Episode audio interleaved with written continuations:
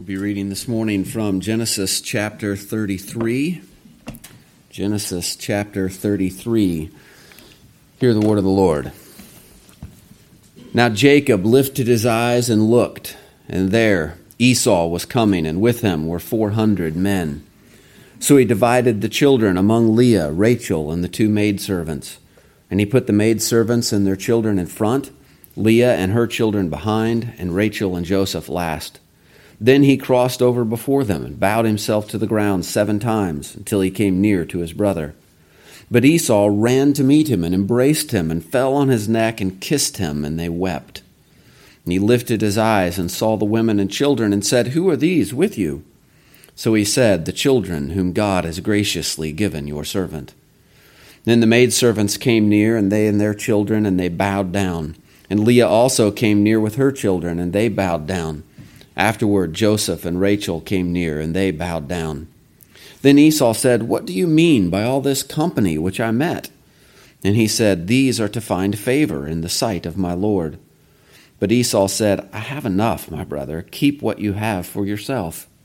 And Jacob said, No, please, if I have found favor in your sight, then receive my present from my hand, inasmuch as I have seen your face, as though I had seen the face of God, and you were pleased with me. Please take my blessing that is brought to you, because God has dealt graciously with me, and because I have enough. So he urged him, and he took it. Then Esau said, Let us take our journey. Let us go, and I will go before you. But Jacob said to him, My Lord knows that the children are weak, and the flocks and herds which are nursing are with me. And if the men should drive them hard one day, all the flock will die. Please let my Lord go on ahead before his servant. I will lead on slowly at a pace which the livestock that go before me and the children are able to endure until I come to my Lord in Seir. And Esau said, Now let me leave with you some of the people who are with me. But he said, What need is there? Let me find favor in the sight of my Lord.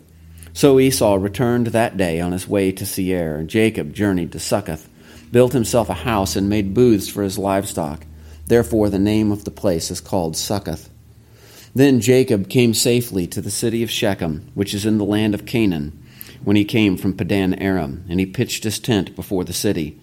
And he bought the parcel of land where he had pitched his tent from the children of Hamor, Shechem's father, for one hundred pieces of money. Then he erected an altar there and called it El Elohe Israel. Well, the grass withers and the flower fades, but the word of our God stands forever. You may be seated. In the classic Christian allegory, Pilgrim's Progress,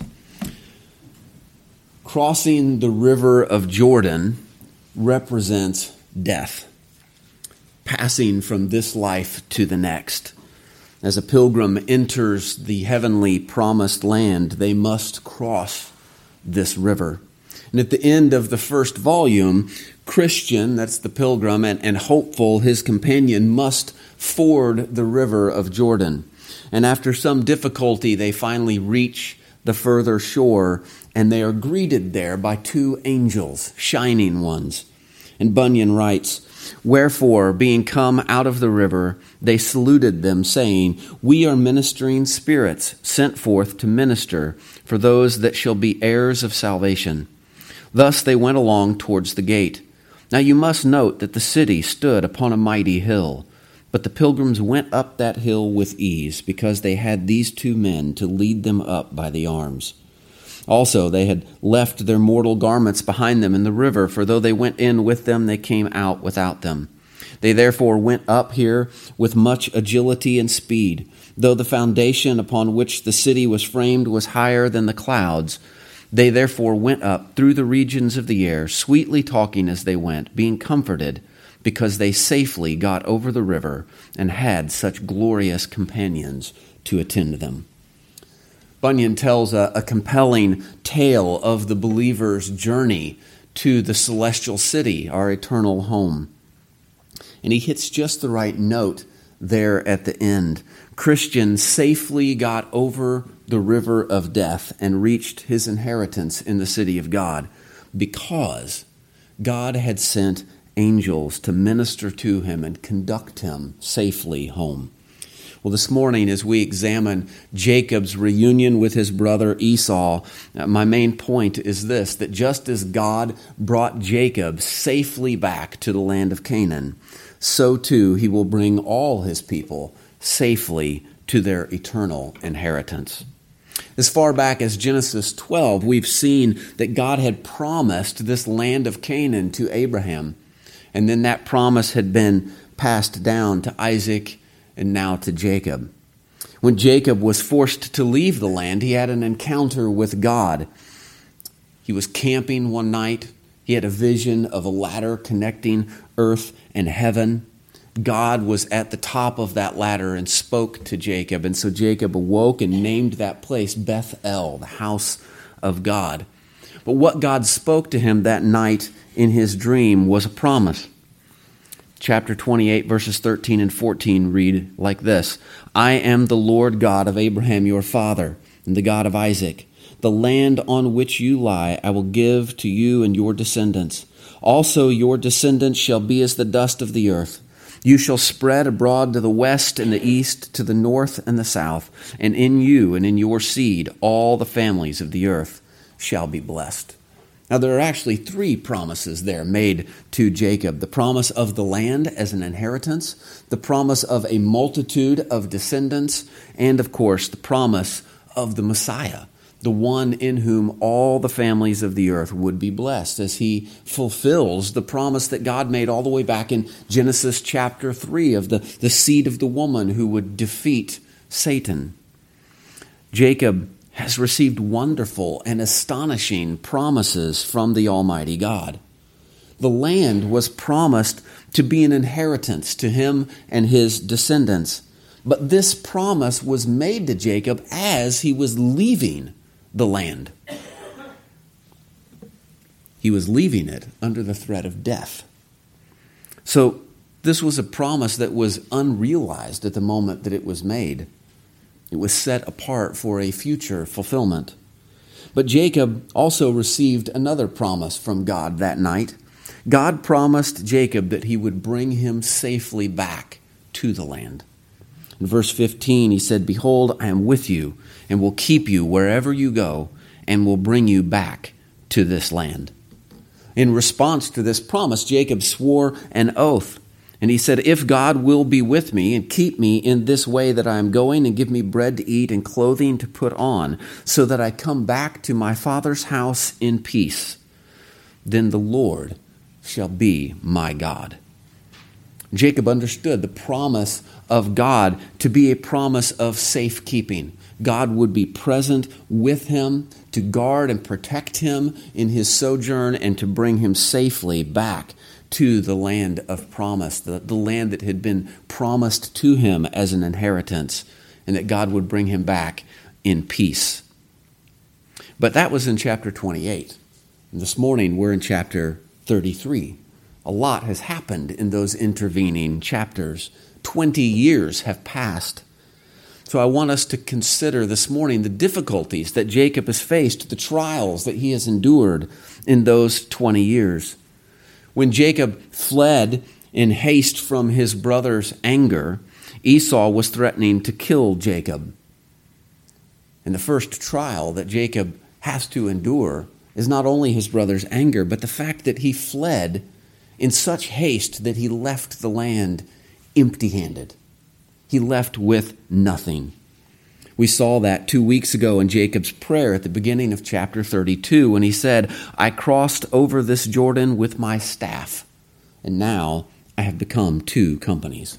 He left empty handed, but he returns with an exceeding amount of wealth and a large family. And Jacob consistently gives all the glory to God for these blessings in his life. We've seen that in the last several weeks, and it's again in our text this morning. When Esau asks about his family as they're reunited in verse 5, he lifted his eyes and he saw the women and the children, and, and he said, Who are these with you? J- Esau's asking Jacob about his family, and Jacob responds and says, The children whom God has graciously given your servant. Jacob saw his family as a gracious gift from God, not the result of his own efforts, his own cunning, his own hard work, but a gracious gift from the Lord. And when Esau asks about the gifts that Jacob had sent him of sheep and goats and camels and cattle and donkeys, Jacob says in verse 11, Please take my blessing that is brought to you because God has dealt graciously with me and because I have enough. Jacob isn't wealthy because of his own efforts. He's not wealthy because of his own uh, cunning, because of his own striving, but because of the grace of God alone. John Gill notes that indeed Jacob had, besides a large share of temporal mercies, all spiritual ones. God was his covenant father, Christ was his redeemer, the Spirit his sanctifier. He had all grace bestowed on him and was an heir of glory. Jacob left the land with nothing but the staff he held in his hand, and he contributed nothing to his current state of blessing. It was all God's doing. Jacob's second difficulty that he faced was his uncle Laban. Laban's envy and his worldly influence. Jacob spent 20 years in Laban's household serving this man. A man who, as we have seen, was given to greed, to not acting with integrity. At the end of that 20 years, Jacob had an immense wealth in herds and flocks and servants and camels, and his uncle was not happy about it. Laban saw all that Jacob had, his wealth and even his family, and thought that it should have belonged to him. This was in spite of his dishonesty his underhanded dealing, changing the, the terms of the contract with Jacob multiple times, trying to take advantage. Laban was a man of worldliness and greed. He was consumed with possessions and with power. Jacob spent 20 years under Laban's influence, in his household, under his authority. There was a very real danger here that Jacob would be influenced by his uncle's worldliness especially given Jacob's own tendencies, which we have already seen towards uh, deception as he tricked his father out of the blessing. But as Gill noted, the Spirit of God worked to sanctify Jacob so that we saw as he left Laban's service, he was able to testify to his honesty and integrity over the course of those 20 years. Before entering his uncle's service, Jacob had entered God's service he had vowed to serve God at Bethel that night as he left Canaan. And so God had watched over him, sanctified him, and taught him that, as Jesus says in Matthew 6, no one can serve two masters, for either he will hate the one and love the other, or else he will be loyal to the one and despise the other. You cannot serve God and mammon. Jacob learned to serve God, to see beyond the immediate and to look towards a heavenly reward. God had preserved him from Laban's worldly influence and then dramatically preserved him from Laban's vain attempt to take everything by force. Jacob's third difficulty was Rachel's barrenness. God had promised Jacob a multitude of descendants. He finds a woman that he loves. He serves 14 years for her hand in marriage but she's barren. She can't have children. But by means of his uncle's trickery, Jacob had also married her sister. And Rachel's envy caused her to give Jacob her handmaiden. And so God multiplied Jacob's offspring dramatically. He left Canaan alone, leaving behind his father, his mother, his brother, all of his family, but he returned with two wives, two concubines, eleven sons, and at least one daughter. God multiplied Jacob's seed even in that first generation in a way that Jacob could never have imagined. And so Rachel's barrenness was overcome by the grace of God. And finally, Jacob's fourth difficulty was the threat of Esau. Jacob had left the land of Canaan 20 years earlier because his brother Esau wanted to kill him. It was said in chapter 27 so Esau hated Jacob because of the blessing with which his father blessed him. And Esau said in his heart, The days of mourning for my father are at hand. Then I will kill my brother Jacob. Later verses go on to speak not only of Esau's hatred, but of his anger and even his fury towards Jacob. So Jacob had fled, and he had spent 20 years in exile in Syria serving his uncle. And as he returns to Canaan, he must face this threat of his brother's hatred. It's lingering in his mind. He doesn't know what kind of reception he will receive from his brother Esau. And so in verse 1, Jacob lifted his eyes and looked, and there Esau was coming, and with him were 400 men.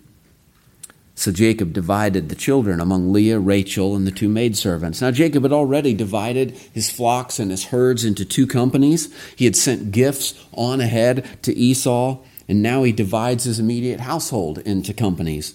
The two maidservants in front with their children, then Leah with her children, and finally Rachel and Joseph in the rear. But Jacob, Jacob goes in front of them all. Verse 3 then he crossed over before them and bowed himself to the ground seven times until he came near to his brother. Jacob put himself between his family and the potential danger, as any good husband and father would do. He humbles himself before his brother, bowing himself down. He doesn't run in fear of Esau. He trusts in the word of God, in the promises that have been made, and he faces this difficult situation. Now, some 400 years later, Jacob's descendants have been in Egypt as slaves, and they have left Egypt.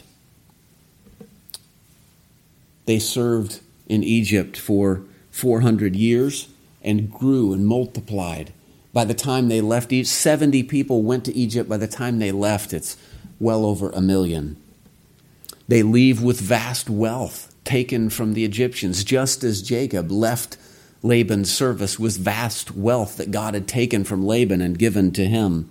But as the children of Israel draw near to the, the land of Canaan, they come to the borders of Edom, Esau's descendants.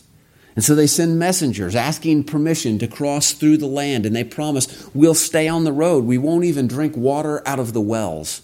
We won't disturb a thing. Just let us pass through the land. But Edom refuses.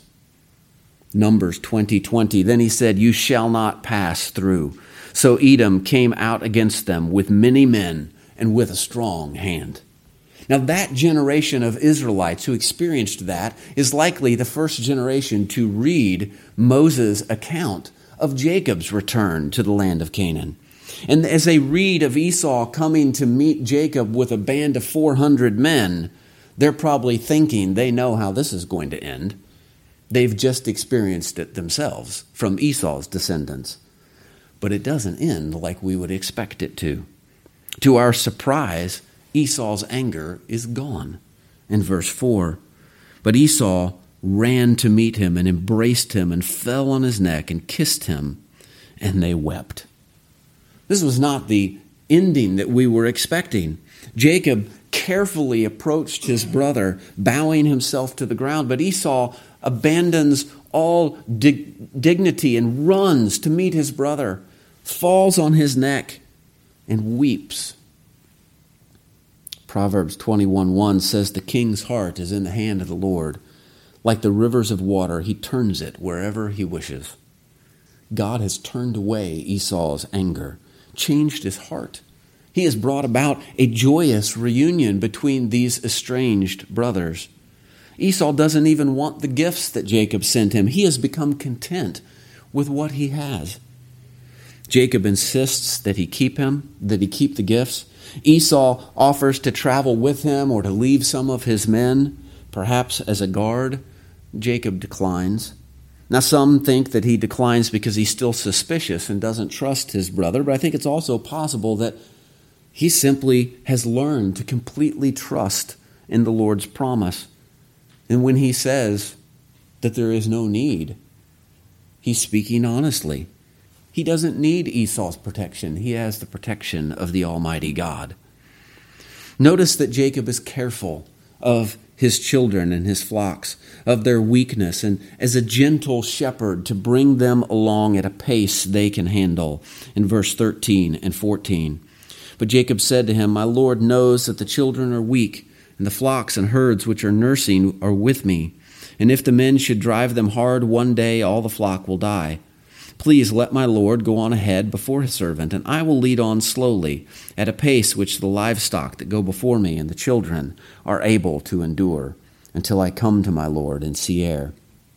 What a beautiful example of the sort of gentle shepherding that God Himself has shown to Jacob. He has brought him gently along at a pace that he can endure until Jacob has learned to trust God fully. Now, by all accounts, Jacob was a good shepherd. He was good at what he did. But Christ is the good shepherd, as we have already read this morning. He is gentle and cares for his flock, and he has shepherded Jacob safely home to Canaan, just as he had promised. Now, Jacob stops briefly in Succoth. It's on the east side of the Jordan, so he's not yet crossed into the land. He pauses there for some time, perhaps to regroup uh, his company as he had split them up. But then they cross over the Jordan and enter the promised land. And he travels straight west to Shechem. And verse 18 says Then Jacob came safely to the city of Shechem, which is in the land of Canaan, when he came from Padan Aram, and he pitched his tent before the city. Now, the word safely here is the adjective form of the verb shalom, which is usually translated into English as peace as it is in Genesis 21, 28, verse 21. John Gill says this is an appellative that is to be rendered as safe and sound or whole. That's the idea of shalom in the Old Testament wholeness, complete health, peace. Now, the Vulgate had translated it uh, as a proper noun, and Luther had followed suit, as Keil notes in his, dic- in his commentary. It is not a proper name, meaning to Shalem, as it is rendered by Luther following the Vulgate, but an adjective, safe, peaceful, equivalent to shalom in peace in Genesis 28 21, to which there is an evident allusion. This was Jacob's response, if you'll remember, to God's promise at Bethel. Then Jacob made a vow, saying, If God will be with me and keep me in this way that I am going, and give me bread to eat and clothing to put on, so that I come back to my father's house in peace, in shalom, then the Lord shall be my God. And God has done it. He has brought Jacob safely back to the land of Canaan, whole, safe, and sound, in peace, against all odds and overcoming a number of difficulties. God has gently shepherded Jacob home to the land of Canaan. And this same God will shepherd all his people safely to their eternal inheritance. Now, before we get to God shepherding all his people, I want to point out the grounds for our confidence that God will act in this way for us. And that grounds is in Christ. Throughout Genesis, we've seen repeatedly that these events in the lives of the patriarchs serve two primary purposes. The first purpose, of course, is to preserve the chosen line through whom the Messiah or the Redeemer would be born. That's why God saves Noah. That's why he protects Abraham, Isaac, and Jacob. God rescues Jacob from Laban and turned away Esau's anger because he had sovereignly chosen to work through Jacob's descendants to bring Christ into the world. But the second purpose that these events in the lives of the patriarchs serve is, is not just to preserve the line that would bring forth Christ, but to actually point forward to Christ so as to give us a greater understanding and appreciation of our Savior. As we read in Colossians, these are shadows of things to come, but the substance is of Christ. Jacob left his father's home. He left the land of promise. He went to a foreign land and worked as a servant in a hostile environment. And there he won for himself a bride. Christ likewise left his father's side and came as a servant in a hostile environment and won for himself a bride, that is, the church. God promised Jacob that he would be with him to keep him. Likewise, the Father promised the Son that he would be with him and keep him. Isaiah 42 6 I, the Lord, have called you in righteousness and will hold your hand. I will keep you and give you as a covenant to the people and as a light to the Gentiles. This is the Father promising the Son the same kind of presence and protection that he promised Jacob in chapter 28.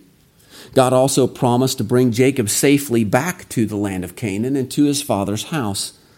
And similarly, the Father promised the Son that after he had accomplished his mission of redemption, he would be brought safely back to the Father's side. In his sermon at Pentecost, Peter quotes Psalm 16 and says that it is about Christ. For you will not leave my soul in Hades, nor will you allow your Holy One to see corruption. You have made known to me the ways of life. You will make me full of joy in your presence. God had promised the Son that he would bring him safely back to the Father's side. And just as Jacob faced trials and hardships during his sojourn, so Christ faced hardship and suffering throughout his incarnation. He lived in the midst of a world that was hostile towards him.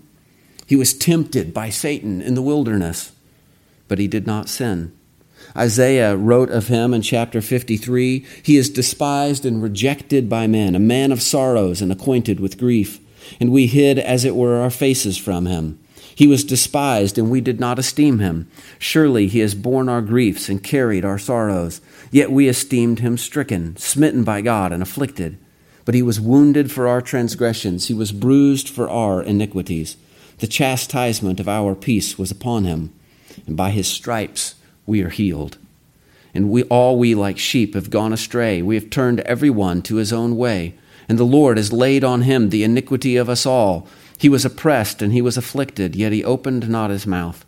He was led as a lamb to the slaughter, and as a sheep before its shearers is silent, so he opened not his mouth. He was taken from prison and from judgment, and who will declare his generation? For he was cut off from the land of the living. For the transgressions of my people he was stricken, and they made his grave with the wicked, but with the rich at his death, because he had done no violence, nor was any deceit found in his mouth. Yet it pleased the Lord to bruise him, he has put him to grief. He suffered condemnation that comes for a crime that he did not commit. Our sins were laid on him. He suffered the wrath of God poured out in full on the cross. He suffered the death that we deserved. And just as God kept his promise and safely brought Jacob back to Canaan, so too with Christ. Isaiah continues there in chapter 53 and says, Yes, it pleased the Lord to bruise him. He has put him to grief. When you make his soul an offering for sin, he shall see his seed. He shall prolong his days, and the pleasure of the Lord shall prosper in his hands. The power of God raised Christ up on the third day. Acts 5:31 Him God has exalted to his right hand to be prince and savior to give repentance to Israel and forgiveness of sins. So Christ received the promise and obtained his inheritance as the Prince of God, the Israel of God, as we saw last week. Now, the good news in all of this is that when we are joined to Christ by faith, we also obtain the promises of God, the promise of his presence with us, of safekeeping until we are brought home to our heavenly reward. Speaking of Christ's sacrifice of himself on the cross, the shedding of his righteous blood, Hebrews tells us, and for this reason he is the mediator of the new covenant by means of death, for the redemption of the transgressions under the first covenant, that those who are called may receive the promise of the eternal inheritance. Those who are called and who come to Christ repenting of their sins and trusting in his finished work have his righteousness applied to them and receive the promise of an eternal inheritance. Now, this is far better than the promise of a land that Jacob received. That was a temporal inheritance that Jacob himself never fully received. It was reserved for his descendants. But the promise of an eternal inheritance is one that all believers receive. It is an inheritance that is laid up for us in heaven where moth and rust do not decay, where thieves do not break in and steal. We also have the promise of God to be with us. In John 14, Jesus prays. He tells his disciples that he is praying. He says, I will pray the Father, and he will give you another helper, that he may abide with you forever, the Spirit of truth, whom the world cannot receive, because it neither sees him nor knows him. But you know him, for he dwells with you and will be in you. I will not leave you orphans, I will come to you. Brothers and sisters, I want you to be encouraged today that no matter what trial or difficulty you may face in life, if you are a child of God, united to Christ by faith, then His Spirit dwells with you and in you. Therefore, we do not lose heart. Even though our outward man is perishing, yet the inward man is being renewed day by day. For our light affliction, which is but for a moment, is working for us a far more exceeding and eternal weight of glory. While we do not look at the things which are seen, but at the things which are not seen.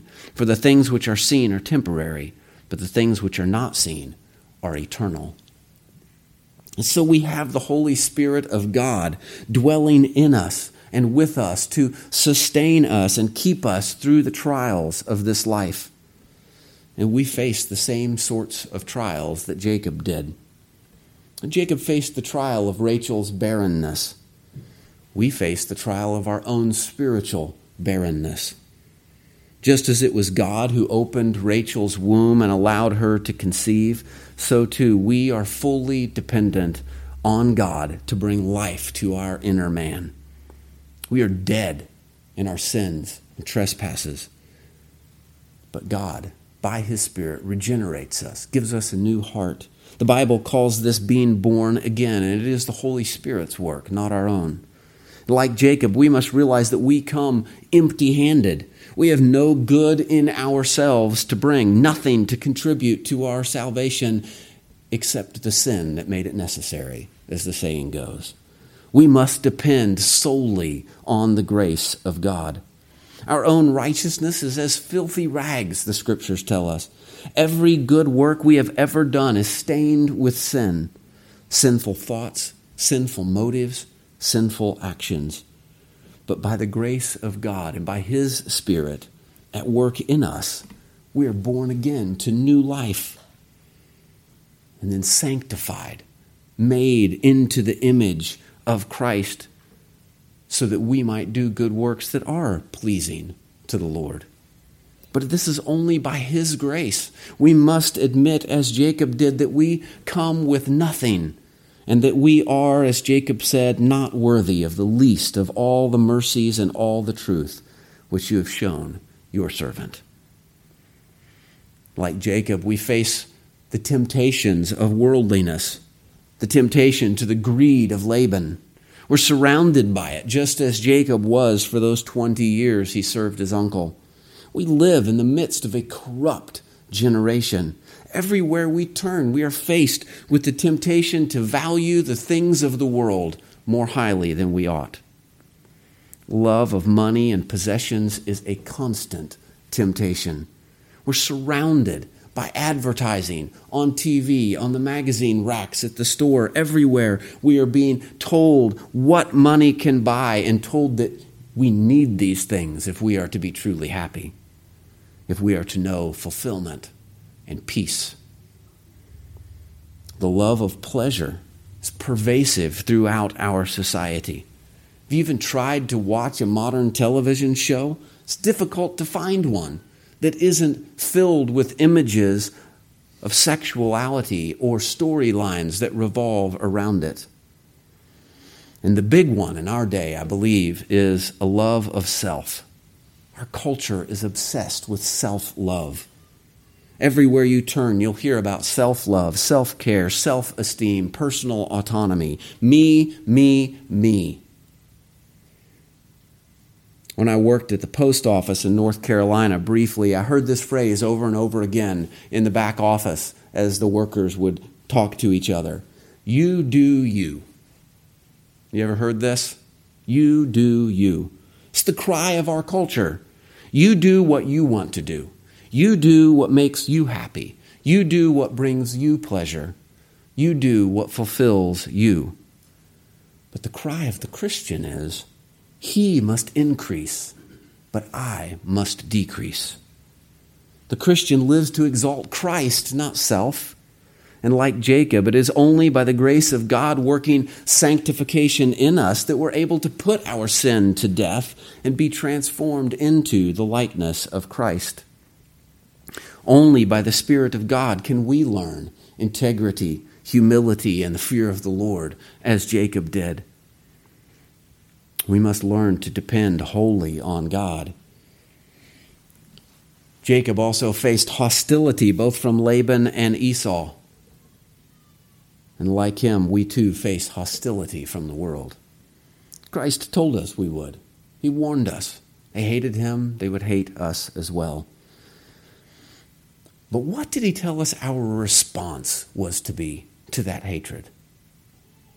Brian spoke about it in CLA this morning forgiveness, humility, love. We're told to love our neighbors, to love our enemies and to love the brethren. We are to humble ourselves and to not think more highly than we should of ourselves. Jacob bowed himself to the ground before Esau. He humbled himself in the face of Esau's potential anger.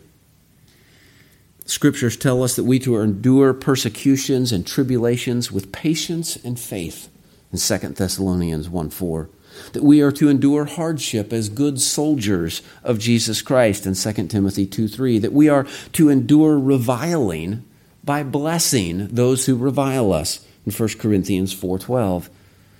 And as the church, we are told to bear one another's burdens in Galatians 6 2.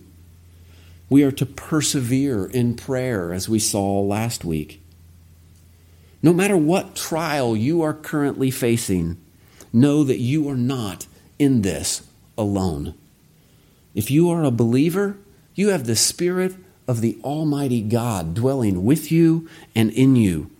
And He has said, Fear not, for I am with you. Be not dismayed, for I am your God. I will strengthen you. Yes, I will help you. I will uphold you by my righteous right hand. And as His child, you are part of His family the church, the household of God. And so God has promised Jehovah, hear thee in the day when trouble he doth send, and let the name of Jacob's God thee from all ill defend. O let him help send from above, out of his sanctuary, from Zion his own holy hill, let him give strength to thee. God works through means. That is, he works through his church. He has commanded us to bear one another's burdens. And so, if you are a believer, God strengthens you and encourages you through the means of fellowship with other believers, that we might continue to fight the good fight, to run with endurance the race that is set before us. And we do this with hope hope of a safe homecoming knowing that he who raised up the Lord Jesus will also raise us up with him. So I want to close by noting four things that we can hope for based on the promises of God. The first is that we can hope for a heavenly reward. Just as God promised to prosper Jacob, so too he has promised us not material prosperity in this life, but a great spiritual reward in the next. When we endure trial and persecution, Christ promised, Rejoice and be exceeding glad, for great is your reward in heaven. For so they persecuted the prophets who were before you. Matthew 5 12. We're told in Colossians that whatever you do, do it heartily as to the Lord, not to men, knowing that from the Lord you will receive the reward of the inheritance, for you serve the Lord Jesus Christ.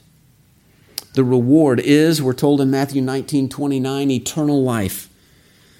The reward is the kingdom of God in 1 Corinthians 15 50. It is salvation in Hebrews 1 14. It is a blessing, according to Peter in 1 Peter 3 9. And in Romans 8 32, we are told that we will inherit all things with Christ. Number two, just as God promised Jacob a large family, so he has promised us.